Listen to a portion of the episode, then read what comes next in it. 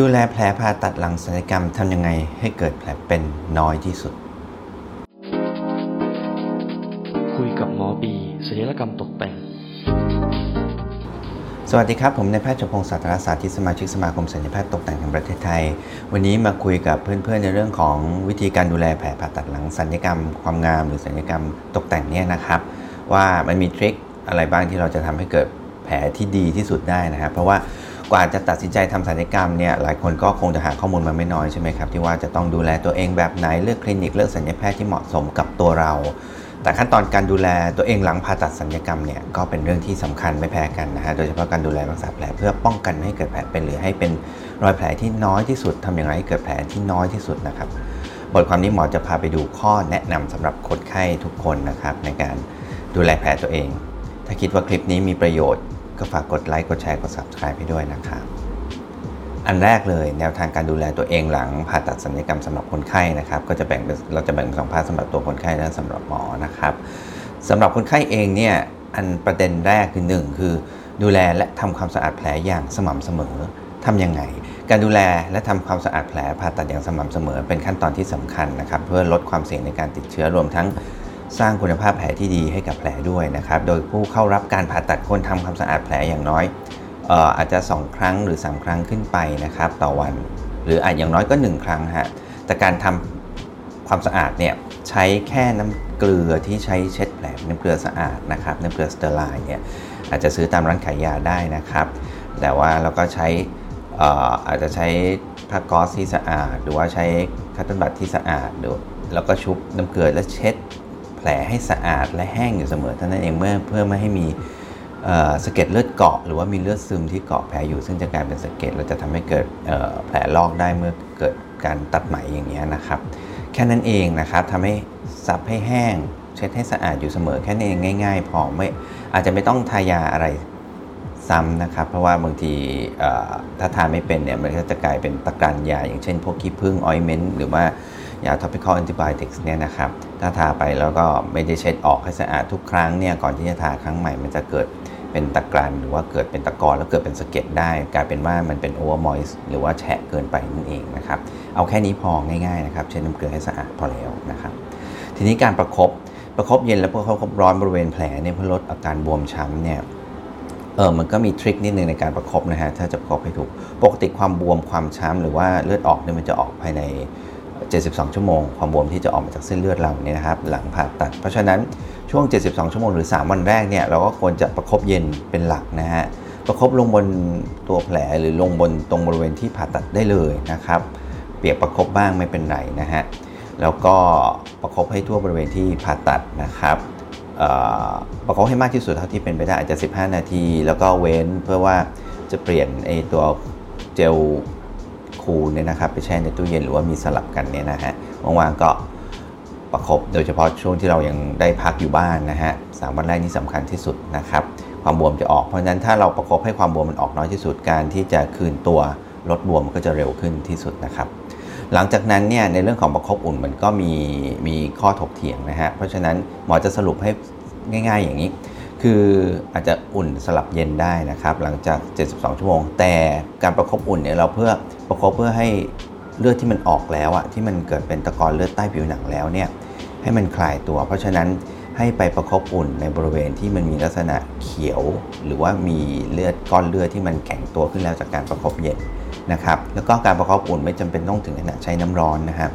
อาจจะเป็นน้ำอุณหภูมิที่เป็นลักษณะของน้ำอุ่นจากในในห้องน้ำ ที่เป็นน้ำอุ่นเพื่ออาบ แต่ว่าค่อนข้างค่อนข้างอุ่นเยอะหน่อยหรือร้อนหน่อยเนี่ยนะครับ ได้แต่ว่าส่วนที่มันเป็นลักษณะยังเป็นบวมที่เป็นบวมน้ำหรือบวมเป่งจิ๋วเฉยๆเนี่ยให้ไปประครบเย็นแทนการประครบอุ่นอาจจะช่วยให้เส้นเลือดเอหรือก้อนเลือดที่มันแข็งตัวแล้ว ค่อยๆคคลายตัวลงเร็วขึ้น แล้วก็ทำให้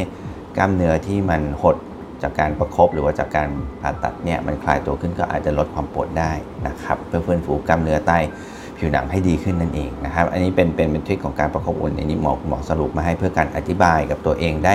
เข้าใจว่าทำไมตกอุ่นประครบเย็นหรือเย็นประครบอุ่นหรืออะไรกันแน่นะครับ มันมีจุดประสงค์ของมันอยู่นะฮะจะได้ประครบได้ถูกนะครับ อีกอันหนึ่งอันที่ 3 คือปฏิบัติตามที่แพทย์สั่งสม่ำเสมอ หรือแพทย์แนะนำเนี่ยนะครับ ก็คือผู้เข้าทำศัลยกรรมเป็นคนปฏิบัติตามคำแนะนำของแพทย์อย่างเคร่งครัดนะครับไม่ว่าจะเป็นการรับประทานยาแก้อักเสบหรือยาฆ่าเชื้อนี่แหละเป็นยาปฏิชีวนะ ให้ตรงตามเวลาแล้วก็ต่อเนื่องด้วยนะครับรวมทั้งท่านั่งท่านอนที่ควรจะปฏิบัติในการผ่าตัดนั้นๆนะครับ อย่างเช่น ถ้าจะมาทำทำมิทักตัดหน้าท้องก็อาจจะต้องนอนลักษณะตัวงอเข้ามานิดนึงเพื่อลดการตึงของแผลอย่างเงี้ยนะครับ อาจจะมีหัวสูงหนุนขานิดนึง หรือว่าถ้านอน ผ่าตัดที่หน้าเราก็อาจจะนอนหมอนสูงนิดนึงแต่อาจจะไม่ถึงขนาดต้องนั่งนอนนะครับก็ทรมานเกินไปนะครับ อันนี้เพื่อป้องกันการเกิดเลือดข้างบริเวณแผล แล้วก็ลดอาการบวมด้วยนะฮะและหลังจากนั้นก็ควรจะเข้ามาพบแพทย์ตามนัด แล้วก็มาตัดไหมให้ตรงตามเวลานะครับ ที่นัดนอกจากนี้ถ้าหากมีอาการผิดปกติอะไรก็ควรปรึกษาแพทย์นะครับ ทันที ก็เพราะฉะนั้นจะต้องอยู่กับแพทย์เฉพาะทางที่ติดต่อได้นะครับ ไม่ได้ไปทำกับใครที่แบบพอทำผ่าตัดเสร็จ แล้วก็ติดต่อไม่ได้แล้วอะไรเงี้ยไม่ได้นะครับ อันที่ 4 งดออกกำลังกายและหลีกเลี่ยงสภาพแวดล้อมที่ไม่สะอาดนะครับ อันนี้สำคัญนะครับ เพราะการออกกำลังกายหลังผ่าตัดทันที อาจจะมีผลทำให้เกิดแผลผ่าตัดนั้นฉีกขาด รวมทั้งถ้าเกิดมีลักษณะการอย่างเช่นเล่นยิมหรือว่าวิ่งอะไรเงี้ยนะฮะที่มันมีลักษณะเกิด pressure ขึ้นมาหรือความดันขึ้นมา อาจจะทำให้เลือดสูบฉีดค่อนข้างเยอะ แล้วเกิด แผลหรือห่อเลือดหรือแผลเลือดออกข้างในแผลหรือออกมานอกแผลได้ผิดปกติอย่างนั้นได้นะครับ รวมทั้งเหงื่อหรือว่าความร้อนความหมักหมมอะไรของที่เกิดจากการออกกำลังกายเนี่ยมันอาจจะทำให้เกิดความสกปรกต่อแผล เพราะฉะนั้นควรจะทำให้แผลสะอาด โดยเฉพาะในช่วงอาทิตย์แรกนะครับ7-10 วันแรก 1-2 สัปดาห์แรกประมาณนี้นะฮะที่จะเน้นหน่อยว่าเอออย่าเพิ่งไปออกกำลังกายอะไรให้เหงื่อมันออก หรือว่าไปอยู่ในที่ที่มันมีฝุ่นเยอะสกปรกหรือหมักหมมนะครับ อันนี้จะทำให้เชื้อโรคมันอาจจะเข้าสู่แผลจนนำไปสู่การอักเสบหรือว่าติดเชื้อได้นะครับ อันที่ 5 แน่นอน งดสูบบุหรี่งดเหล้างดของไม่ดีงดอาหารรสจัดเผ็ดร้อนนะครับรวมทั้งอาหารหมักดองไม่สุกปลาล้าของดิบทั้งหลายอย่างเงี้ยนะครับ อันนี้คือลักษณะการกินที่เราควรจะทำการสูบบุหรี่นั้นแน่นอนทำให้การติดเชื้อของแผลได้ เพราะว่าบุหรี่มันทำให้เส้นเลือดหดตัว แล้วก็เลือดไปเลี้ยงแผลไม่ดี เพราะฉะนั้นเกิดการอาจจะมีเนื้อตายได้นะครับ อาจจะมีแผลอักเสบติดเชื้อได้ง่ายนะครับ ส่วนการดื่มแอลกอฮอล์การอาหารที่มีรสจัด เช่นเค็มจัดหวานจัดหรือว่าเผ็ดอะไรพวกนี้นะฮะมันจะทำให้ร่างกายมีการตอบสนอง มีการบวม มีการหลั่งสารเข้าสู่เซลล์ หรือสารที่ออกจากเส้นเลือดมากขึ้นทำให้เกิดอาการบวมได้ อาการบวมก็นำไปสู่อาการอักเสบได้นะครับ แล้วก็อย่างเช่นถ้าทานอาหารรสเผ็ดอาจจะทำให้เราต้องฟืดฟัดอย่างเช่นมี น้ำมูกหรือน้ำตาอะไรที่มันมันหลั่งมากกว่าปกติ ซึ่งโดยเฉพาะถ้ามีผ่าตัดเสริมจมูกมีอะไรอย่างเงี้ยมันก็มาแปดเปื้อนกับไอ้ตรงที่เป็นแผลได้นะครับ ก็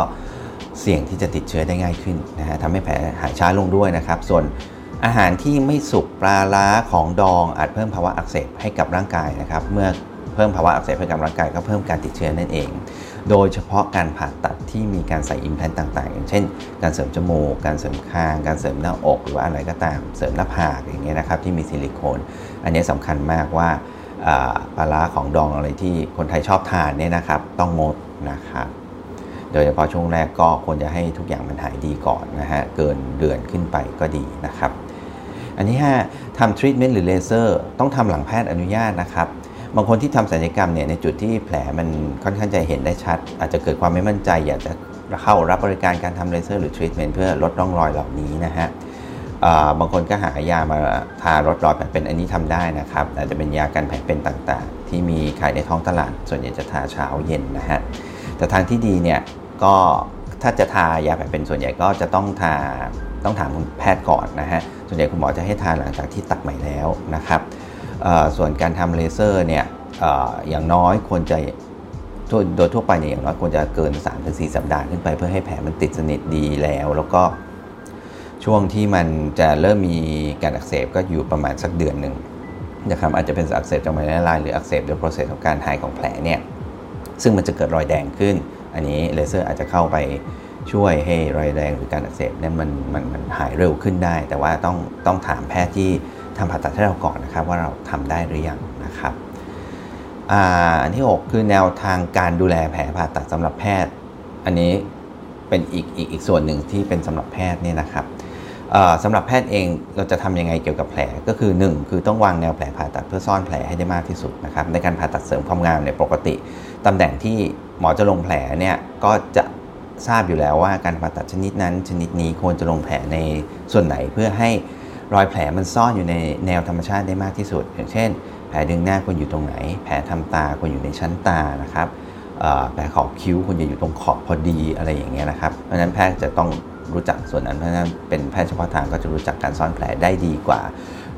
การลงที่แผลที่มันไม่มีความรู้และไม่มีประสบการณ์นะฮะแล้วก็สามารถที่จะหลีกเลี่ยงไม่ให้แผลอยู่ในจุดที่ดึงดูดสายตาได้นะครับแล้วก็อีกอันหนึ่งอีก ประเด็นที่ 2 ของแพทย์ที่จะดูแลก็คือจะดูแลไม่ให้แผลตึงเกินไปเวลาการผ่าตัดเนี่ยหมอจะคำนึงถึงผลลัพธ์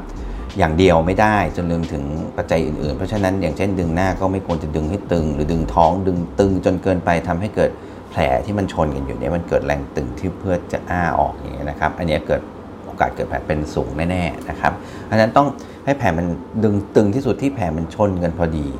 ตัดเนื้อตัดส่วนเกินออกแล้วแผลมันชนกันพอดี โดยที่ไม่เกิดแรงตึงมากเกินไป นะครับ อันนี้แพทย์จะต้องรู้นะฮะ มันจะมีเทนชันมีอะไรอยู่ที่เรารู้จักประมาณนะครับ อีกอันหนึ่งที่แน่ๆก็คือต้องเย็บแผลอย่างละเอียดสม่ำเสมอนั่นเองนะครับ เพราะฉะนั้นถ้าเป็นแพทย์เฉพาะทางเป็นแพทย์ศัลยกรรมตกแต่งอยู่แล้วเนี่ยการเย็บแผลก็จะมีเทคนิคที่ค่อนข้างจะละเอียดกว่าปกตินะฮะรอยแผลที่มีการเย็บด้วยตะเข็บที่ละเอียดสม่ำเสมอ ก็จะช่วยให้มีการกระจายน้ำหนักของการดึงรั้งเนี่ยของได้ดีกว่านะครับอาจจะต้องเย็บหลายชั้น อาจจะต้องมีชั้นล่างชั้นบนนะครับไม่ต้องมีเทคนิคการเย็บที่ดีนะครับ แล้วก็ไม่ทำให้เกิดแผลที่มีช่องโหว่ทำให้ผิวมันสมานตัวได้ยากขึ้น ต้องสมานตัวกันเองก็จะเกิดแผลเป็นได้มากขึ้น นอกจากนี้อีกประเด็นหนึ่งนะครับทริคอีกอย่างหนึ่งของแพทย์อย่างเช่นหลังการผ่าตัดถ้าแนวแผลนี่มันเริ่มจะดูแดงอักเสบซึ่งจริง ๆ มักจะอยู่ในช่วง 4-6 สัปดาห์หลังผ่าตัดเนี่ยนะครับแพทย์บางท่านก็อาจจะฉีดสเตียรอยด์ความเข้มข้นต่ำๆให้คนไข้คล้ายกับการฉีดสิวนี่แหละ สักเดือนละครั้งเป็นสักสองสาครั้งเพื่อกันการเกิดแผลเป็นหรือคีรอยได้นะครับ